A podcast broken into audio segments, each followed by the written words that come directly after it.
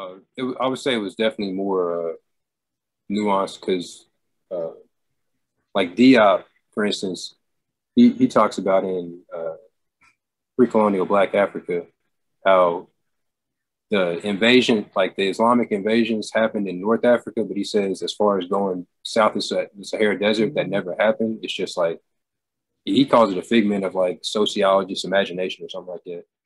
Snoop Mathers with my motherfucker's ass. You want to know how to rhyme? You better learn how to add. It's mathematics. Mighty most depth. It's simple mathematics. Check it out. I'll revolve around science. What are we talking about here? Peace, peace, peace. It's Rakim with Wazza Dome T V.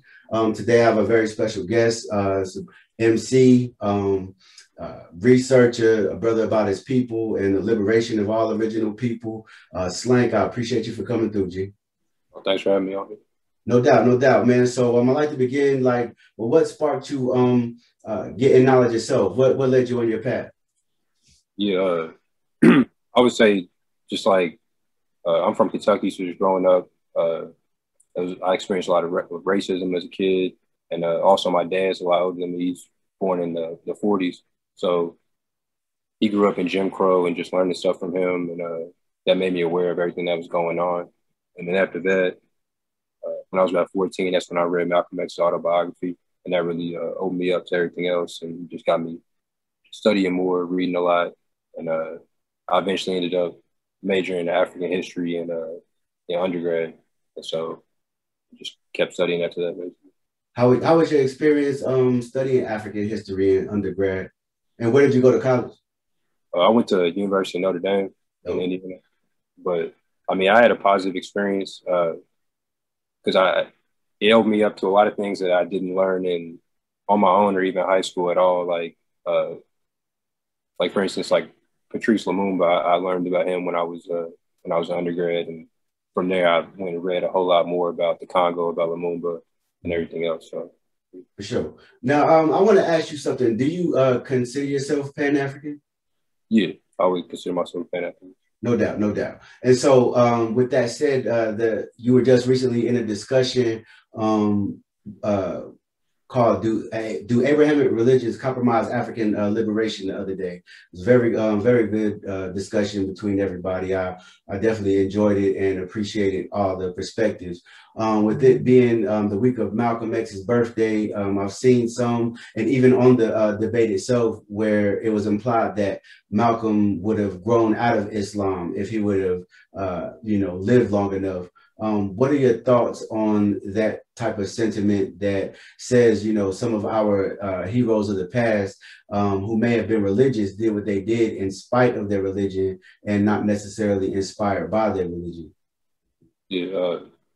Yeah, like like you said, that was brought up in the in the discussion as well by some people, and uh, there was like a lot a lot of things that were said that I didn't necessarily agree with, but that was definitely the one that uh, one of the things that I uh, definitely like for the like mainly didn't agree with was that uh, the implication that Malcolm would have like outgrown Islam or had he had more knowledge, because I feel like it was implying that the people saying this felt that they were on like a higher uh, plane than Malcolm X and. Uh, And yeah, I just don't agree with that because it was a very huge part of his life and also his development. Uh, if it wasn't for Islam, we wouldn't know Malcolm X as Malcolm X because that's what uh, transformed him when he was in prison. He became the person that we know him as. And uh, so, yeah, I just I totally disagree with the with that sentiment. Right. And and it's, and if you look at who his his teacher was, uh, the Most Honorable Elijah Muhammad, um, his teachings cleans a, a lot of different people up who have been in the spotlight, and and it's it's safe to say that that's that's what his teachings did for people. You know what I mean? Um, especially during those times where um, you know there were a lot of you know we have civil unrest now, but the sixties was was a special time. You know where where a lot of different things were happening. Um, globally and and, uh, and domestically, and to see, you know, what um, Elijah Muhammad's teachers were doing uh, for people. Um, Malcolm was one of the many. You know what I mean? Um, he was, but he was obviously powerful in his own right. And um, you said before that You know, his book helped, uh, you know, get you on the path to knowledge itself. Um, a lot of people are familiar, obviously, with uh, Malcolm's autobiography um, written by Alex Haley. Um, but there are a lot of dope books um, that have been written about Malcolm. And for those who, you know, want to study Malcolm more, um, do you recommend any other books about Malcolm's life? Uh, definitely. Uh, I got some over here. I would definitely recommend Malcolm X Speaks.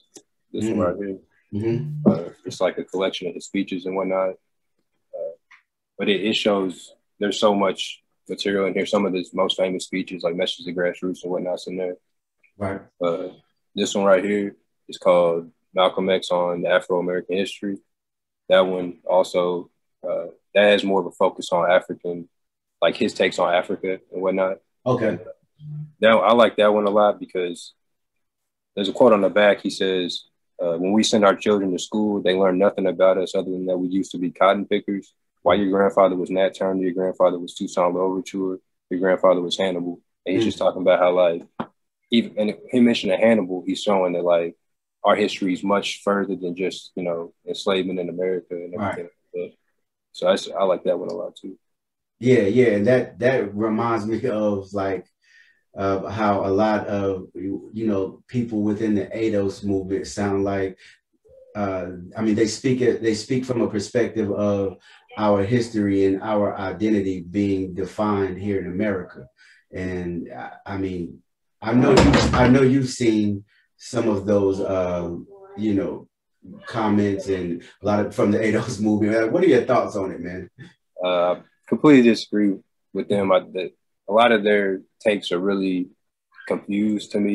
Uh, I think they're lost. A lot of them, because, uh, because like the fight for reparations, you know, every, we everybody supports that. Like, well, not everybody, but you know what I'm saying. Yeah. Like within that, uh, within like the Black movement, various types of uh, ideologies support reparations. But when you link it to like trying to claim America and uh, trying to distance yourself from other Africans and stuff, that's not any, that's not the way to go about it at all. Like, uh, if anything, we should try to be getting closer to uh, Africans in the diaspora and on the continent and whatnot, not uh, like alienating ourselves. And, uh, and yeah, they go against a lot of what Malcolm, like, like pretty much you can find a Malcolm X quote to like go against anything the A D O S, uh, people say, uh, um, yeah. And it's funny though you say that because I've seen him cherry pick certain Malcolm quotes. Yeah, and it, it sounds like he is agreeing with something they said, but they won't post the whole quote though. You know what I mean? Uh, yeah, exactly. I, I've even seen I've seen a whole lot of people take Malcolm and use him for all kind of different mm-hmm. ideological things they're trying to do. But I would say if, if you read like Malcolm X Speaks or whatever, mm-hmm. you get a pretty clear understanding of like what he was on, like, you know what I'm saying? Yeah, indeed. And, and you know, uh, back, not to harp on the A D O S point, but there's also a, a book, um, it's called uh, The Diary of, I believe, I believe, The Diary of Malcolm X, nineteen sixty-four. And it, um, it talk, it, it's, each chapter is about, uh, is him, um, like, like whenever he went to London, whenever he went to Ghana, you know, and, and like Malcolm was showing and proving that he had a global mind state when it comes to the liberation of Black people. You know what I mean? And it, it wasn't just um, a domestic thing with him. You know what I mean? Because, and and, and we look now, like, I, I feel um, like, like even with what's going on in Palestine, right? Like, um, imperial, U S imperialism affects the entire world. Um, and imperialism and racism and white supremacy go hand in hand. And to think that uh, we'll be able to get a reparations check, right, and think that everything is over and then start living our lives within a, a capitalistic society, like everything is fine. Like, to me, I don't see the logic in it. Is, is one of his main points is that revolution is about land too. And, mm. uh, And like, if, if A D O S, if you're just trying to be part of American society, that's not really like getting, I don't know. I, I'm not really sure on their exact position on the land thing, but uh, I don't think it's, I, I've seen A D O S make fun of like the Republic of New Africa or like uh, stuff like that. So I don't know. what where they're coming from. But me either, bro. Um, um, I did want to. Uh, speaking of um, Pan-Africanism, a lot of things I, I've had discussions online with a lot of people, and I think a lot are confused of what Pan-Africanism truly is. Um, what does Pan-African mean to you? If somebody were, you know, like slang, I, I, I'm, I want to study my people, I want to study my history, I want, and I also want to get active, I want to have a political ideology that's, you know, in tune with um, our liberation. Um, what is, pan, what is, can you tell me what Pan-Africanism is? Like, what, what would be your response? Yeah, um, if I would define it the way, uh, like Kwame Ture, Kwame Nkrumah, Sekou Ture, uh, how they def uh, define it, kind of like the total unification and liberation of the African continent under scientific socialism. Mm. And even going further than that, there's a really good uh, speech by Kwame Ture from nineteen seventy-one. Mm-hmm. uh, I think it was like Whittier College in California. It's online. It's like American radio. I forget the exact uh, U R L, but I can send it to you. Okay. He basically outlines his concept of Pan-Africanism and calls himself an Nkrumahist, talking about Kwame Nkrumah and how he kind of patterned himself on the uh, conscience, uh, con uh, conscientism, that's a hard word to say. But yeah, uh, that kind of ideology of, uh, he breaks it down as it has, like the ideology has to be about race, class, lands, and it has to be revolutionary and based on dialectics, which is like, uh, the law of opposites and like uh, the correct interpretation of history. So it's got to be a scientific ideology that's based on uh, Pan-Africanism, pan meaning all, so like all Africans, and uh, trying to get all Africans united on the same page so we can, uh, you know, combat uh, Western imperialism and all the forces that are trying to divide Africa and have divided Africa. Yeah, that's um, great, great answer, bro. And I mean, yeah, and so I think one thing about that quote that stood out to me is uh, the use of the word scientific socialism, right? As opposed to utopian um, socialism, where we feel like we will vote and vote our way out of oppression, or, or um, you know, uh, white supremacy will, will just begin to change. And I haven't seen any evidence of that. So, you know what I'm saying? I, I do understand. And, and so whenever we, um, that kind of leads me to this question as well. So being Pan-African, are you, um, are you, do you feel like socialism is the ultimate goal of society? Uh, I mean, yeah, because I, I define socialism as like when the masses, uh, own and control the means of production, or like, mm-hmm. uh, you know, like control their own resources and everything like that, versus capitalism. The other economic system is when just a few people own and control the means of production. So yeah, I would say, because even if you have political independence, if you still have, like we see today all over Africa, with like a lot of these neo-colonial leaders and stuff, they're still, they're still economically selling out their people for, uh, for their own benefit and for, to the West, you know what I'm saying? So, Uh, I definitely think socialism is important because capitalism is what divided Africa. So I feel like you have to do the antithesis too. Right. Yeah, it did. It, it like, you know, even, um, yeah. So I want to kind of touch on that. And so do you feel like we can ever be free and live and truly liberated within a capitalist society? Reason I, and, and I'll, I'll give you some context. Reason I asked is I've, right now, I'm currently reading a book. Um, I don't have it in here, but uh, it's uh, by uh, Frank Chapman. It's uh, called Marxist-Leninist Perspectives on Black Liberation and um, Socialism. And, you know, it talks about different people um, from Frederick Douglass to Hubert Harrison to W E B Du Bois, who at times expressed um, socialist ideas. And Uh, you know, on the other hand, you have Marcus Garvey, who um, clearly had, you know, capitalist ideas while he was in um, America. And so do you feel like now we have, you know, we, we, we have rich Black people in America and throughout the, throughout the country, but um, that's not necessarily a reflective of the the whole, you know what I mean? Um, do you feel like uh, that we can truly be liberated under capitalism? Like, uh, is black capitalism the answer? No, I, I don't feel like black capitalism is the answer at all. And I don't feel like we can fully get liberation. Like, you can have a strata of the uh, of black people that, that get, you know, a little bit higher or whatever, but that's at the expense of uh, the masses. And uh, what's his name? Robert L. Allen, I think, it, I think it's, yeah. He had a Black Awakening in Capitalist America.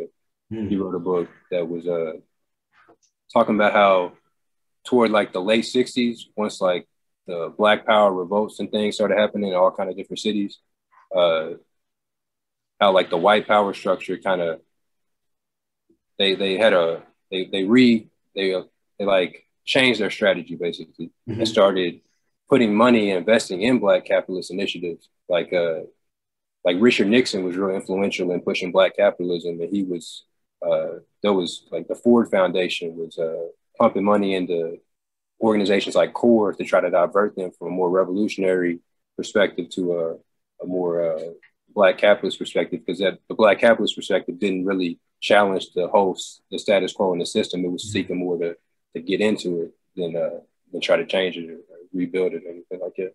Agreed. What was the name of that book again? Uh, I got it right here. Let me find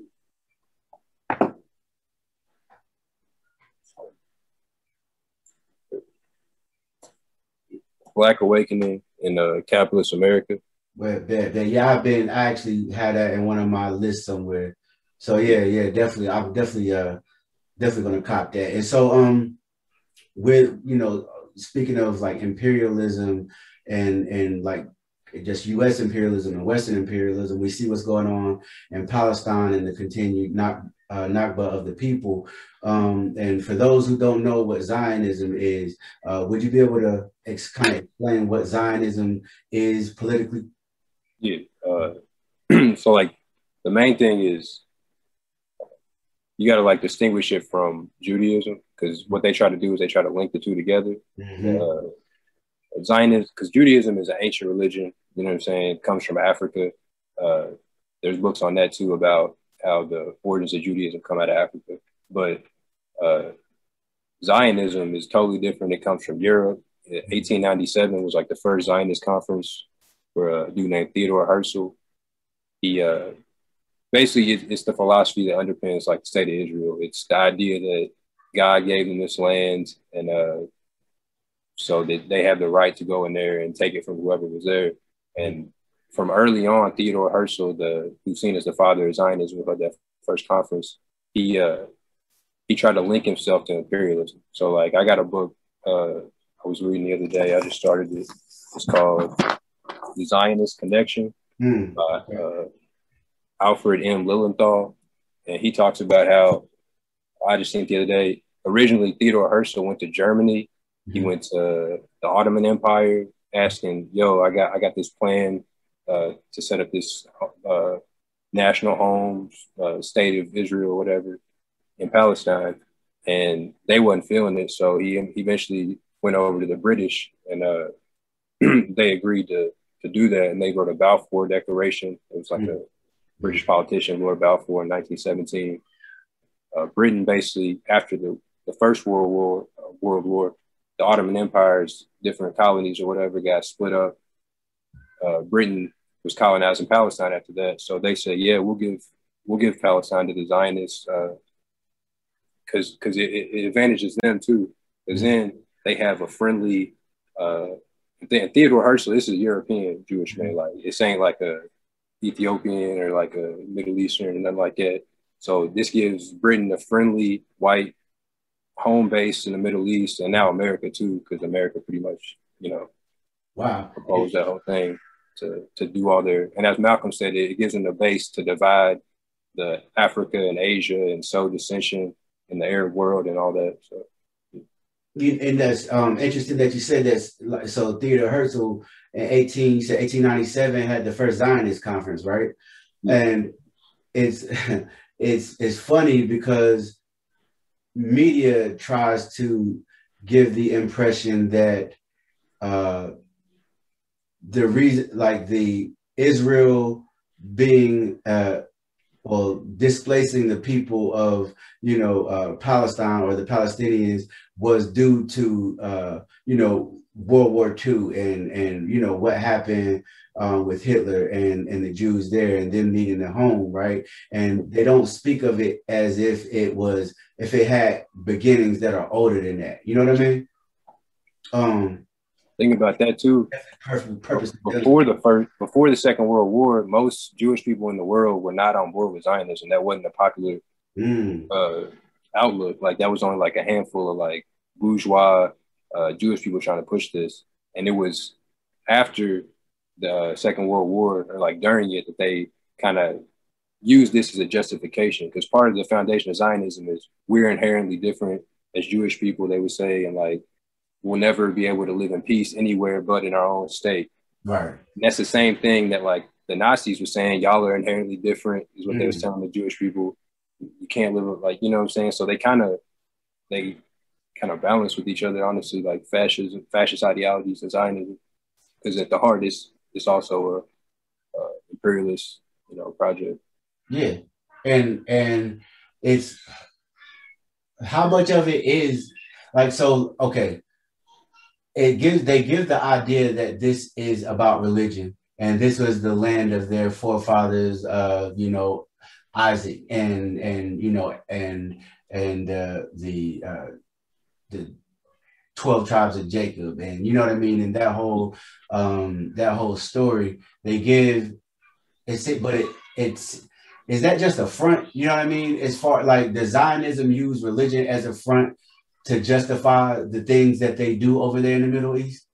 Yeah, I would say absolutely, because that's what they try to do is link this ancient African religion that has nothing to do with, you know, it's not a, like, yeah, they link this ancient African religion with this modern European philosophy and uh, to try to justify it. So they'll try to, uh, yeah, they, they try to like use religion, but like there's a whole lot of anti-Zionist, uh, like like real religious Jewish people that are against Zionism and stuff because they see it as uh, a perversion of the faith and everything. So mm-hmm. they definitely try to link it up. That way it makes it harder to criticize it. Mm-hmm. uh, talk negative about Israel, they try to label you anti-Semitic. Right. You know I'm saying? So, like, but, you, but you brought up a good point the other day, like how are the Palestinians not Semitic? How is yeah. what, what happened to them? How is that not anti-Semitic as well? Or does that only apply to quote unquote white Semites? Yeah, exactly. Because there's uh, there's people in Ethiopia, the Semitic, uh, mm-hmm. and that, that's like another point, like about like Semitic languages. They branch. That's an Afro-Asiatic language group. There's Arabic, uh, Hebrew, I think Amharic. There's mm-hmm. a number of them that span like East Africa, North Africa, uh, that little uh, West Asia area. So yeah, like the fact that people who are from Europe is like saying you're anti-Semitic for calling them out for killing Semites is kind of like, it's some crazy uh, word games. Uh, yeah.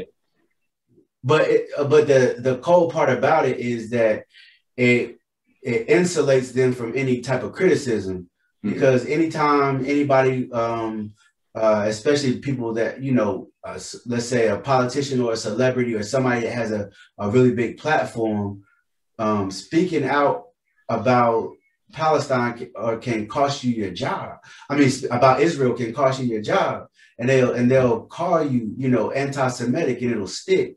Um, you know, like we've even seen with, um, you know, like on social media how they, you know, de uh, deplatform Farrakhan whenever he spoke on Israel, and it's funny because I just thought about that, like, you know. Things that he said maybe a year ago, I think during one of those Savior's Day speeches. I mean, we see them really acting it and living it out. You know what I mean? Right now in Palestine. No, definitely. There was a, I remember back in two thousand fourteen, Israel had like a war. Uh, they was just massacring like Palestinians back then too. And uh, Dwight Howard put out a tweet like, I stand, uh, like, I don't want to see the suffering in Palestine. Something like that, just something real mm-hmm. basic. Like, I don't like children getting bombed or something. Right, and, right. And then like an hour later, he had to put up an apology tweet for uh, for expressing like humanity. You know what I'm saying? Like that's crazy just because uh, how, how linked they try to make these two things were like him just saying like, I don't like this violence of little kids and stuff against little kids turns into, oh, you're anti-Semite, you got to delete that tweet and issue a retracted. Right. Have Have you noticed now though, like uh, with uh, I mean, even from everybody from Joe Biden to a lot of celebrities who have spoke at, spoken out now, how they'll say it'll the like they're real careful with their words and they'll say things as if um, as if. That, you know, we want both sides to come to a peaceful resolution, right? And what I and what I noticed is, first off, that's bull, because you can't ask um, people who are being oppressed and displaced to not fight back and not protect themselves. That's the, yeah. you know, first law of nature is self-preservation. But one thing that I noticed, and I want, I, you know, just want you to speak on this as well. But one thing that I noticed is that the way media and poli- and politicians in America frame what's happening in Palestine is that uh, they never mention the oppression and the uh, displacement of Palestinians as the initial act of violence. So what they do is they'll say Hamas is doing this or doing that, and that'll be the first act of violence. And Israel has every right to respond. Is that something that you've noticed? Yeah, just even with the whole history of the, and the whole framing of the story, like that's that's like the main thing. Whenever you look at like any kind of situation, you got to get you got to go to the like as far back as you can find, like history history wise, and see how this became what it is. And if you go back even before forty-eight, there was uh, Palestinians being displaced, like. Uh, I forget the exact number, but there was a lot of Palestinians that were displaced even before forty-eight, because there was migration. Like I said, like Herzl, mm-hmm. he had been on this Zionist plan and everything since the eighteen nineties. So there have been small colonizations and like little movements of uh, Jewish people coming in. But by forty-eight, they literally just came in and like, just. That's when like, like that's when they displaced like a million, right? Yeah. Yeah, like over seven hundred fifty thousand or something. They was putting dynamite on houses. There's there's a book, uh, this one, Ethnic Cleansing of Palestine. Wow, uh, yeah, I wanted to get that too. Um, I just read uh, Mark Lamont Hill's. It was pretty decent. It was it was pretty kind of small, but I mean, it kind of outlined it, but it didn't go into great detail. Yeah, th this one, I haven't read that one, but this this one definitely just the it goes to like almost all the villages and how they took them, and it's all terrorism. So.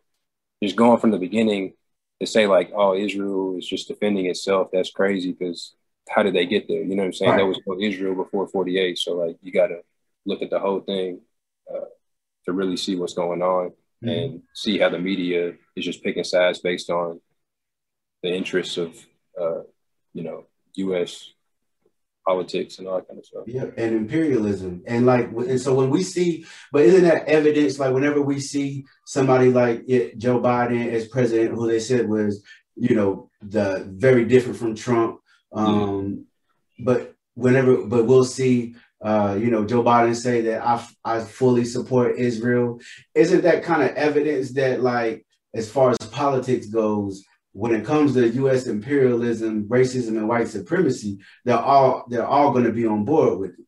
Yeah, it's just it's just empire. It's two teams. Like I think uh, Julius Nyerere Nyerere used to say that America said so they got two parties, but it's just you know one party basically, and mm-hmm. uh, it's it's just infighting between different sections of the ruling class. Right, and, uh, right. And and as far as the American ruling class goes, they are all in lockstep together on, on supporting like Zionism. So like whether it's Trump, who people are saying was like the worst, or Biden, who people are like, oh, he's the lesser evil. They both are like hardcore pro-Israel all the way. Like uh, Joe Biden gave the eulogy at uh, what's his name? One of the, one of the old Palestinian prime ministers. And like when Joe Biden was vice president, he went and gave the eulogy in Israel. And this guy was known for like. Uh, I think it was Ariel Sharon, I want to mm-hmm. say. It might, it might be somebody else, so I might be wrong. Okay. But whoever the guy who we gave, the prime minister who gave the eulogy, he, this guy was known for, like, ordering, breaking Palestinian bones, and, like, uh, he was known for massacres, and you know what wow. I'm saying? So, like, but these are the people that get humanized, mm-hmm. and, like, lifted up by the West, no matter if it's Democrat, Republican, whatever. Mm-hmm. uh, it's all like the same. I, the I saw a video the other day that where Biden literally said when um, back earlier in his political uh, career before he became president and vice president, but he he he it was a speech of him saying, "Hey, if there was no Israel, it would be our duty to create an Israel." And yeah, it's like, damn. I mean, I mean, he said it out of his own mouth, you know. Yeah, and that's uh, straight up, just like they serve our interests over there, so we need them. You know, that's mm-hmm. you didn't even hide it. Yeah. Now, do the um like is some of the, those books about Palestine that you've um that you've read, do they speak about what the American interest is over there and why we are like, you know, why we spend so much money, like billions of dollars annually, um and you know, for military supplies and infrastructure, like why we spend so much money over there? Uh, I mean, it's that's like a jump off base for us to do, especially in the last twenty or so years with all the different mm-hmm. wars we have been, uh, not we, America's been starting over in the Middle East and whatnot. That's like a perfect strategic location, you know what I'm saying, to, like Malcolm says, sow division between Africa and Asia. And uh, mm-hmm. like, there's another book. Yeah, this one. So like, this is a perfect illustration of it. This book's called, uh, It's No Secret. It's like Israel's involvement in Central wow. America or mm-hmm. something. Yeah. Basically in like the in the eighties during the Reagan era, down in Guatemala and a, a lot of different countries in Central America, there was gross like human rights abuses. Like they was genociding uh, the, the Guatemalan generals, a lot of them trained by America, was down there genociding uh, native people, mostly Maya, indigenous people, mm-hmm. because they saw them as like prone to like uh, communism and like revolution and all that, so that was like evil and like anti-Christian, they said, because these were a lot of these people were uh, like fundamentalist Christians. A lot of the Maya in, indigenous people was mixed like Catholicism mixed with indigenous religions. Mm-hmm. So it was demonizing them, and uh it talks about in this book how in like the eighties the Congress started cracking down on who America was funding, because they were like, yo, there's all these there's like genocide going on in Guatemala, and we, we see that America, we're sending all this money to them, all these weapons. We got to stop this. So Congress put a stop to it. But what America did was they said, let's just increase the, uh, the, the money we send to Israel and just have Israel send them the weapons and everything. So Israel was sending Uzis and Galil rifles, and, you know what I'm saying? Because they have an arms industry too in Israel. It's pretty substantial. Mm-hmm. And uh, so that when America can't send weapons to a, a regime that we like somewhere in the world that's helping us extract, uh, helping America take out the resources from them, they just send Israel to like, you know, play the proxy. Right. Okay. Yeah. I mean, that makes that. I mean, obviously that makes perfect sense. Um, I, now, I've historically we've had everybody from um, Malcolm, uh, Huey P. Um, Um, uh, you know, uh, James Baldwin. Um, we've had, uh, you know, Black people speak out on what's happening over there, right? And then, you know, um, within the Pan-African community or conscious community, um, we have different thoughts on different things at times, right? And I see some um, say, you know, that doesn't have anything to do with us over there. Um, And, you know, we should just mind our business. Some also say, hey, they've never done anything for us, which is not necessarily true. Because um, I've, you know, when I, I've researched things to where even here domestically, there have been Palestinian organizations that have donated to, donated real money to, um, you know, organizations uh, for Black people and our liberation. Um, and, you know, even whenever uh, during the protests uh, for George Floyd, um, you know, they were on Twitter telling uh, Black protesters um, how to avoid being pepper sprayed. And if you're pepper sprayed, what to do, you know what I mean? And we see murals over there of George Floyd, by the way. But um, what are your thoughts on, uh, you know, people that say, hey, uh, you know, it's not our business. You know, we should just c- concentrate on us and what we got going on. Uh, I mean, I disagree with that, because like I, like I was saying a minute ago, whenever America U S whenever U S imperialism wants to do something, but they don't want to like do it themselves, basically, they get Israel to do it. And so if you look at all the, the backwards uh, regimes that we done had in Africa in the twentieth, twenty-first century, like Mobutu in uh, in the Congo, he was backed by Israel. If you look at uh, wow.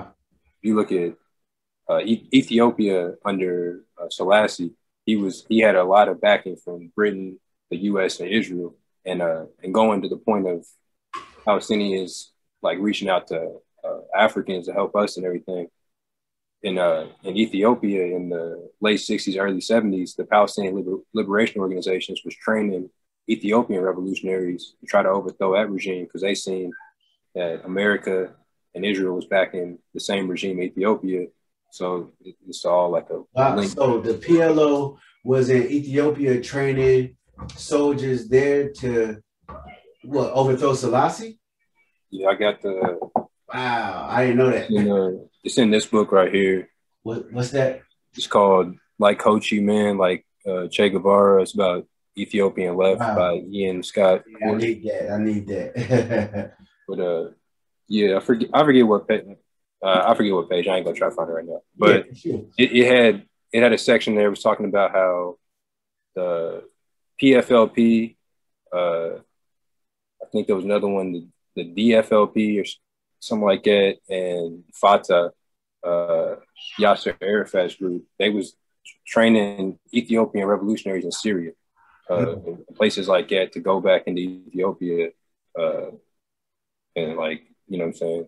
So there's definitely even been like, like that was material, like concrete support right there, but there's been, like you said, uh, there's murals and, you know, by George Floyd, there's, there's definitely a, A, a pretty good history of like back and forth collaboration.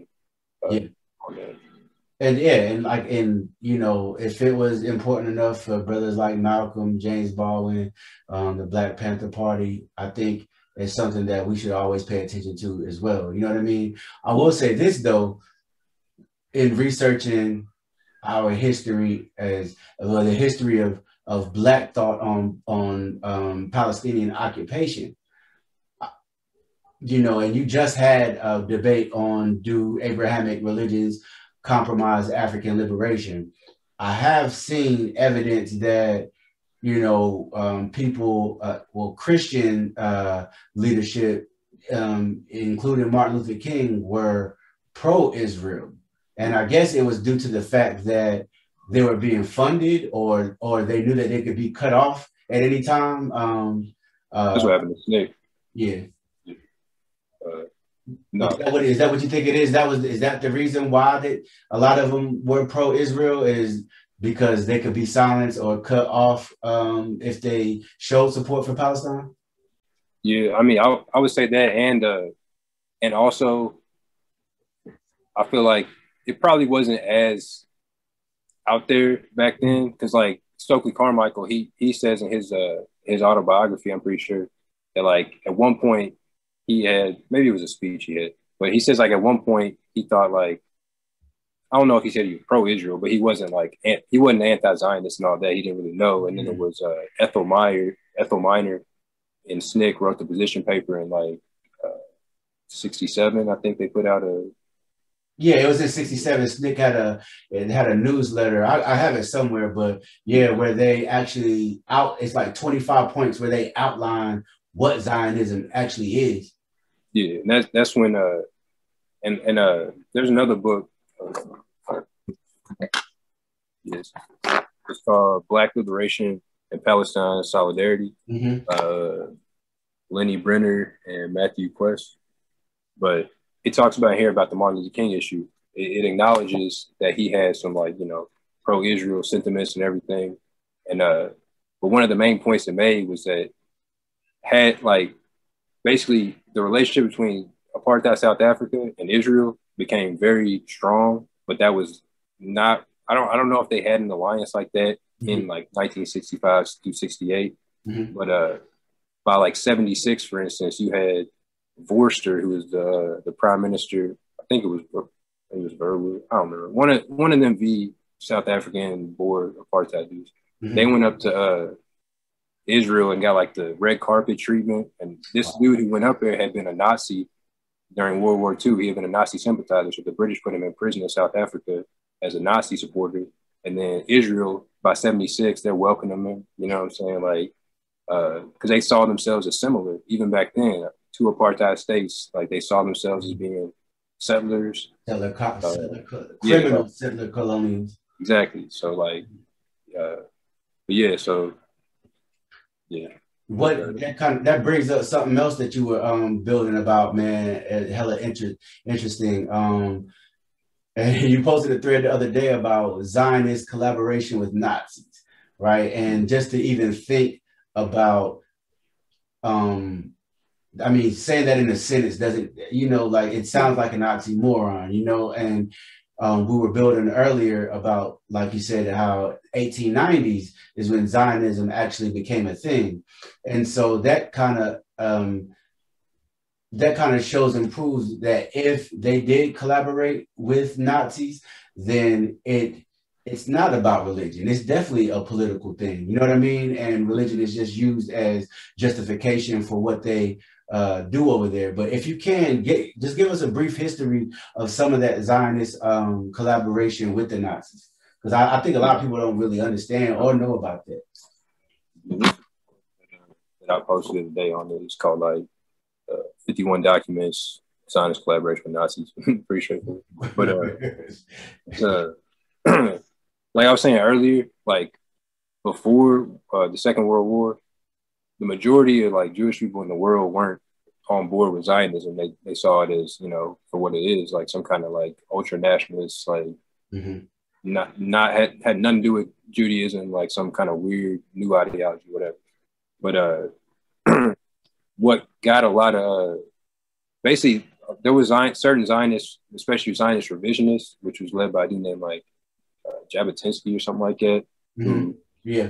Uh, that was in that thread I posted today, but their whole thing was trying to ally with the the Nazis or the fascist Italy, because they saw them as like also nationalist movements that also acknowledged the inherent difference of the Jewish people. You know what I mean? So like they could use Hitler and say, look, we're being persecuted in Europe.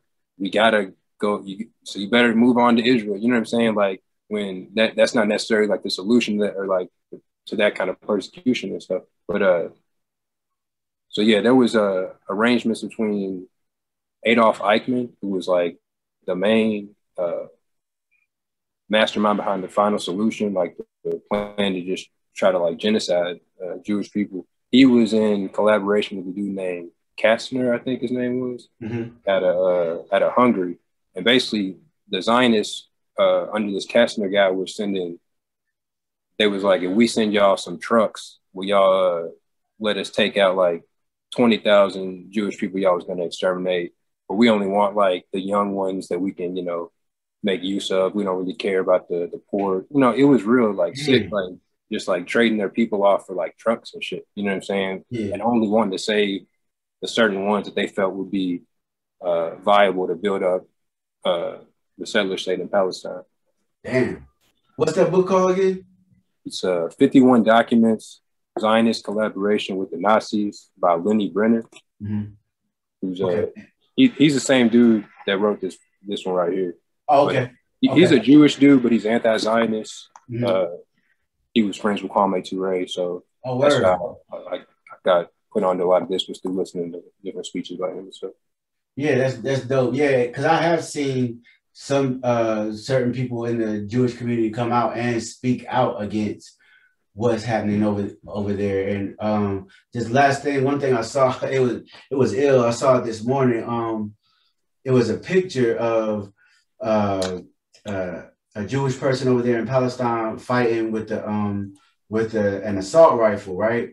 Quote unquote, fighting for his home. But the fact of the matter is the dude was from New York. He was a Jew from New York, and Um, had just started living there like two years ago, but, you know, feel like he has more rights than the people that have been displaced. I mean, that's a sickness, bro. You know what I mean? Yeah. No, nah, I've seen, there was like a, some some video on like Vice News a long time ago, like mm-hmm. five years ago or something. I remember there was a similar thing where there was this uh, this white dude over in Israel. Uh, yeah, he was over and he was talking about how like this is his land, but he had like a thick New York accent. Like he looked like he was just straight like from New York. And he's talking about this is my land, right. blah blah blah. But then like a Palestinian, like so you can be a Jewish person from New York, never been over, but you can just go whenever you want, steal a house, claim it. But yeah. if you're a Palestinian person that who's like, let's say you, you're like an elderly Palestinian person kicked out, was raised, born there, they can't go back. But you, mm-hmm. as like a New Yorker, uh, you know, that make, don't make no sense. Like, yeah, you got to have a pass to even get into certain places within the land yeah. your forefathers, um, you know, were from. It, it's crazy. Um, I want to, um, I, I want to move the conversation to another uh, topic that I saw you building on before the uh, the debate um, that you had. Um, And you were building on, uh, you had a critique of Chancellor Williams' work, um, The Destruction of Black Civilization. I think it's something that, you know, most of us have read um, once we, once we, you know, uh, start on that path to consciousness. Um, hold on one second. And so, yeah, you were building on um, a critique of uh, Chancellor Williams. And it, like I said, it's something that I feel like most of us who got on that path have read. Um, And I'm one, I'm not, so I don't take it as disrespect if we correct um, those who came before us on certain topics, because in a lot of cases, they didn't have the information available that we had, right? Um, and so I don't take a lot of things as disrespect when it comes to correcting information. I know some do. But, you know, just for those who are watching, this isn't about, you know, um, any type of disrespect of those who came before us, but it is our job and our duty to, um, you know, uh, critique all information that we get to make sure it's right and exact. So from your research, um, what did uh, Chancellor Williams get wrong in, um, in uh, Destruction of Black Civilization? Yeah, so I think originally I was put on to some of the issues with the, like, even just reading it, mm-hmm. like some things didn't sound like, there's a lot of good information in the book. Some things just, especially when it came to the subject of Islam, mm-hmm. I just didn't sound right to me. Like even before I had as like more knowledge on it. Mm-hmm. And there was a dude on Twitter named, uh, I think his name was Hakeem Muhammad, I think that's his name. Mm-hmm. But he was uh, sharing a lot of information on specific thing I, that I remember he, he put me up on was if you go to like the intro of Chancellor Williams' book, he talks about how his uh, his field research was arranged by the U S State Department, and like that right there, like. All right, so you said his, right, if you can uh, repeat that one more time. In the in the intro, he says that his field research was arranged by the U S State Department, and uh and like when I seen when the dude was pointing this out on Twitter, it did sound kind of seemed odd that the U S State Department, especially in the time period of like, you know, sixties, early seventies, I think the book came out in seventy-four, mm-hmm. uh, why they would be interested in, you know, uh, getting information on destruction of Black civilization. Mm-hmm. And uh, I don't know, it, it seemed to me that the main issue was just his takes on Islam as this foreign uh, religion that came in and destroyed Black civilization, mm-hmm. and that uh, was nothing but like a slave trade religion, mm-hmm. and uh, of the white Arab, he'll say, you know, stuff like that, and just get more information on uh, the history of Islam in Africa. I, I don't see it as a destructive, like negative force at all. I, some of like the greatest civilizations in Africa was uh, Islamic civilizations and whatnot. And going further than that, I, I see Islam itself as being an African product. I don't see it as like a foreign uh, import, because as like Charles Finch, Ali Mazrui go over, the Middle East technically is like Africa's Northeast extension, both, you know, like geologically, language-wise, everything. And uh, what? what I didn't mean to cut you off, Jay, but what are you um, what are, what are your thoughts on like why? All right, so the narrative that Islam was. Um, the narrative that Islam was uh, something that uh, was imposed on all African societies that practiced it, um, like with the sword. Is, is that something that you bear witness to, or do you feel like from your research that as far as um, some, uh, you know, societies that dealt with Islam, you know, such maybe Mali, um, the Mali Empire, do you feel like um, Islam was imposed on our ancestors Uh, strictly through the sword and nothing else, or was it more nuanced than that? Uh, it, I would say it was definitely more uh, nuanced because, uh, like Diop, for instance, he, he talks about in uh, pre-colonial Black Africa how the invasion, like the Islamic invasions, happened in North Africa, but he says as far as going south of the Sahara Desert, that never happened. It's just like, he calls it a figment of like sociologists' imagination or something like that. Mm-hmm. But uh, basically the way Islam spread, and, and Du Bois attested this, like Basil Davidson, like a lot of, there's Count Edward Blyton, uh, mm-hmm.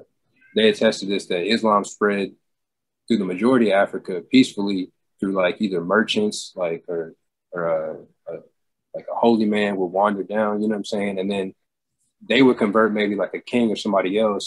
And then that, then, for the most part, Islam was spread by other Africans after those initial uh, encounters within like places like West Africa, uh, East Africa, things like that. And uh, but yeah, like this is the book that I was posting from mainly. Yeah, on. I saw that. I had never, I had never seen that before. Um, at first, uh, who who wrote that? It's by uh, Amin Yasir Muhammad. Mm. Uh, okay, and he's uh, and he's kind of making the case that. Uh, Islam was not take, was not uh, uh, completely given to us with the sword, and it, it was of our, our own volition. Yeah, it, and he basically he he lays the case out that uh, like he he lays out basically like what Chancellor Williams is arguing for mm-hmm. the most part regarding Islam, and then he lays out other scholars uh, that say things that don't really fit with that, like like uh, Diop, Du Bois, J A. Rogers, uh, Basil Davidson, Ivan Van Sertima. Uh, he, I mean, there's a lot of people he quotes in here. And then he just goes into some of the background on like, like things about the State Department and things like that, and why possibly the State Department would have a motivation, uh, or why this, like what the motivation would be too. Because if you look at the time period, the early seventies, there was a whole Arab-Israeli war, there was a whole oil embargo. Uh, Edward Said talks about in his book, Orientalism, how anti-Arab propaganda, anytime there's like a war like that, especially nowadays, the war on terror too, is still relevant. Uh, how that kind of feeds in, how like, yeah, basically how this kind of would feed into that. And not only that, but how, in my personal opinion, how it's geared toward Black people to try to divide, uh, you know, a divide and conquer type of strategy. Yeah. Like same stuff Malcolm X talked about with Israel and everything else. Just uh, because Malcolm also was real big on internationalism and Mm-hmm. Uh, not even just Africa, but with like Vietnam, like mm-hmm. the Arab world, everything. So I feel like a book that kind of tries to uh, say that the Islam has had the same negative impact as like Europeans did in Africa and Christianity did is like, I, I don't agree with that. I feel like European uh, systems were way more detrimental to Africa than yeah. yeah and one, one thing, uh, so this book here, Um, uh, mid, uh, medieval, medieval West Africa is a dope book, um, and it's and it's actually so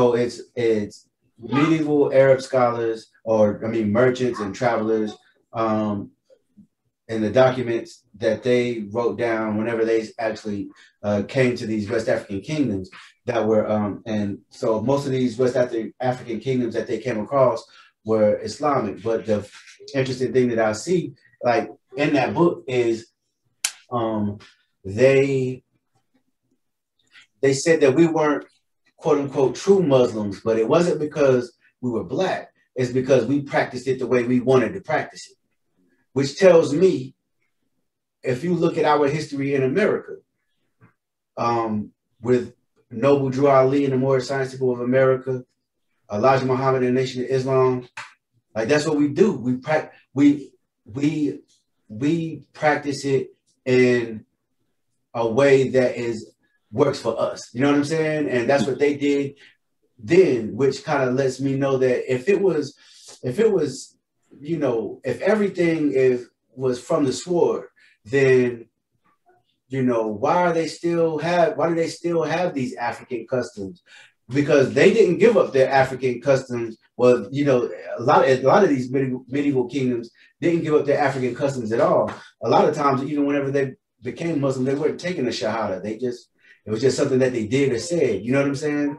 Um, so, yeah, if you haven't read that, I, I definitely think that you would enjoy that, because you can kind of see, you can kind of see it from their own words that, hey, you know, they were still, they were powerful nations, and they were doing what they wanted to do, and the way they practiced Islam wasn't necessarily the same way that the Arab did.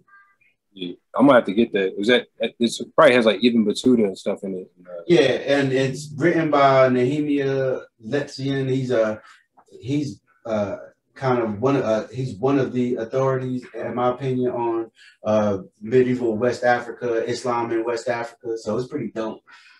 Um, but yeah, and so uh, that's a that's a that's I think that's a, a powerful topic, just because, you know, within the Pan-African community, there's a lot of um, there's a lot of you know I mean, debate, and it's been for a while. You know, is um, um, you know Islam uh, you know have a negative impact on our community, and and um, and.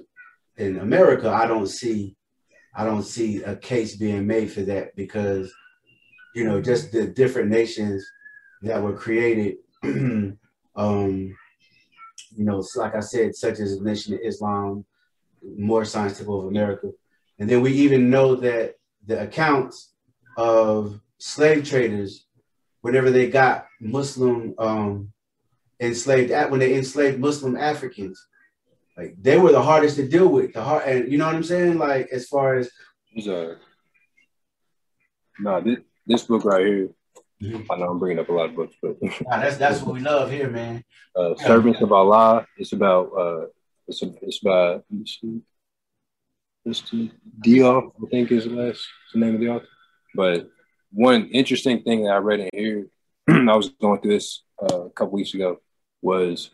one of the first slave revolts in the Americas was in fifteen twenty-two in Hispaniola, mm-hmm. and it was led by Wolof uh, uh, Muslims from, from West Africa. Wow! So, and, and it talked about how with, within the first fifty years that Spain uh, had a foothold over here in the New World or whatever, back in them days, they passed like, I think five separate pieces of legislation ban like against African Muslims, because they were the, the most hard to deal with. Uh, as far as like the revolts and things like that, uh, and like no other religion like was specifically targeted like that by Spain in these early years. And it also went back to the Crusades and, and the Moors and everything else, mm-hmm. why they had such a uh, an aversion to African uh, Islamic practice and everything, because that was one of their main enemies. You know, like the Moors was conquering Spain for like seven hundred years. So, and then right after that, fourteen ninety-two is when they started doing, uh, yeah.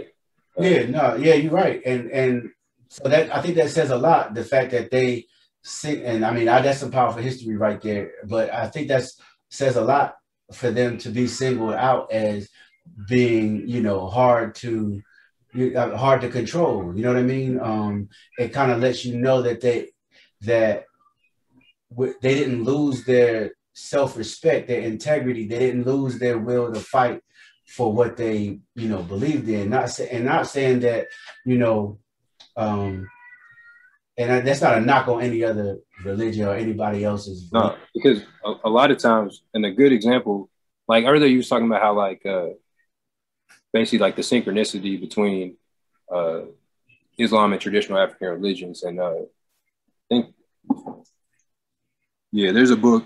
This book right here is called Islam in Tropical Africa. It's like an old, old, a bunch of like professors from like, uh, like little articles as well. But this one professor named uh, J S Uh, Trimingham, who Wesley Muhammad cites in his book too. Okay. He says, uh, just as various uh, religious strata. Okay, he says, Islam came on the scene. There was no feeling that it was incompatible with an African religious outlook. And he talks about, this is from a part of the book, we was talking about West Africa and how Islam kind of was incorporated, and they didn't like throw away old traditions. It was mixed in. But like another example, uh, hold up, I got a lot of books over. uh, this one, slave slave rebellion in Brazil. Mm-hmm. uh, it's about a, a Muslim uprising in Bahia, Brazil, in eighteen thirty-five. Wow. And it talks about how, even though it was the the Muslim uh, enslaved Africans that was leading it in Brazil, mm-hmm. and that was the largest urban uh, slave uprising that took like that took place in the city or whatever in the Americas, but it was led by these uh, they called them Malis, mm-hmm. uh, which was like mostly I think the uh, Yoruba. Uh, okay. There were Muslims, Yorubas, and Hausas mainly, and uh, but they incorporated all various other ethnic groups who were non-Muslim too into this uprising, because even the other ethnic groups, they saw the Muslim Africans as uh, a lot of them were illiterate. They spoke Arabic and read uh, wrote, and they uh, they they seen them as as maybe having like uh, some kind of higher connection or something. Like even if they weren't Muslim, they said, "Oh, his his magic might be, you know, that might work. I might have to try that out in this uprising we got." You know what I'm saying? So like. Uh, they were very influential. Even going to uh, to Haiti, one of the main Maroon leaders, Mackendal, mm-hmm. he, he read and write, wrote Arabic. He was a Muslim, wow. and that was before the Haitian Revolution. Wow. Uh, and pe some people even argue that Boukman, the name Boukman, comes from uh, being a person of the book, because he was from Jamaica originally, or not originally, he was from Africa, but he was in Jamaica, and uh, people have argued that he got the name Boukman from being a person of the book, being a Muslim, and even though he led a, a, a voodoo ceremony in Haiti, that just even further shows the synchronicity, how you can right. be, you know what I'm saying, Boukman, presumably known to being the man of the book and also leading this other spiritual tradition. Yeah, yeah, that's dope. That's real dope. Um, and yeah, man, thank you for that, bro. And um, so for those that might not be um, tapped in yet uh, with the music, you're also an M C. Um, you know, uh, your subject matter is on some real shit. You drop a lot of jewels, you show lyricism. Um, like these days, what inspires your music, man? Like, you know, what inspired you to pick up the pen? Uh, I mean, like, my dad was a musician, and so I've always been around music. I played piano, played saxophone growing up. I was in little bands and whatnot as a kid. But uh, I got into hip hop more like as a kid too, but the type of hip hop I was listening to was mainly like, I was drawing to Tupac, Gangstar, uh, you know what I'm saying, like Boom Bap, uh, like R Z A, you know, and uh, things that like didn't feel like I was listening to a lecture, but like they dropped information and it was like in a in a good in a cool way, you know what I'm saying? So like I've always been into like Boom Bap, hip hop, uh, like soul sample type, uh, you know, more lyrical hip hop, and that's pretty much what I try to make. Is just like same type of stuff I like to listen to, like. Are you working on anything now? Yeah, I got it. Because I heard that I, I, the Pete Sampras joint, and that, that's that's dope. And for those who don't know, you can find that on Apple Music and Spotify. Yeah, and uh, yeah, I got I got two different projects I'm working on right now. One is with the the same dude that produced that Pete Sampras. We got about like uh, four or five songs we're working on, and uh, and what I'm doing with that one, like I said, my dad was a musician back in the day, like in the seventies and shit. So I'm gonna, I'm sampling like his old songs to make new songs, which I don't think I never heard nobody do that before. Sample like their own family members' old stuff to make new stuff. So I'm doing that with that one. And then I got another tape with a, a dude named Talon that I'm working on, who I've already made a couple different projects with. But uh, yeah, I'll probably release some new stuff within the next month or two. Dope, dope. Um, and so what do you, you know, being a fan of music, um. And I didn't know you play instruments. That's dope. Uh, like, are you into jazz or anything like that as well? Yeah, I like I like to play the blues a lot. Uh, like I, I mainly play by ear, but like I was like initially I did take lessons when I was real young, and then I kind of just started playing on my own and figuring stuff out. So mainly I play by ear, but yeah, I'm I'm really into play. I like the blues. I like to play the blues a lot.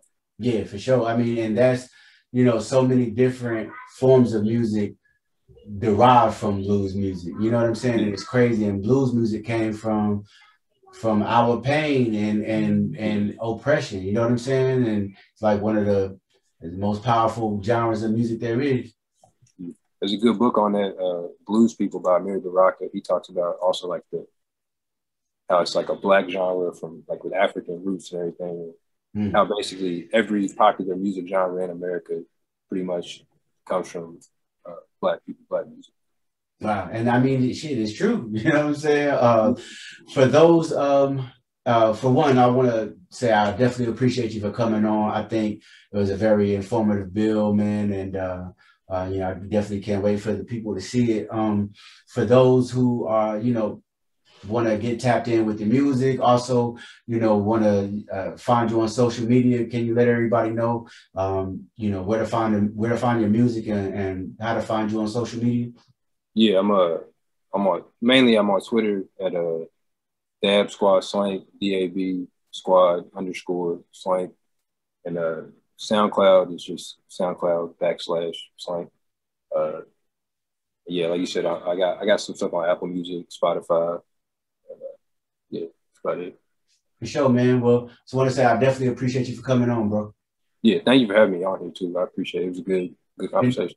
No doubt, man. No doubt. Um. Uh. So I definitely want to, you know, as just building the show, man. I, I'm definitely enjoying, um, uh, you know, meeting new brothers and sisters who are like-minded, and you know, just having these conversations and having the people, um, learn from them. You know what I mean? And you know, not about egos, just all about liberation of our people. Because you know, the first thing that we gotta liberate is our minds. You know what I'm saying? So I would definitely like have you back on. You know what I'm saying? Sometime, and and you know, just keep the bill going.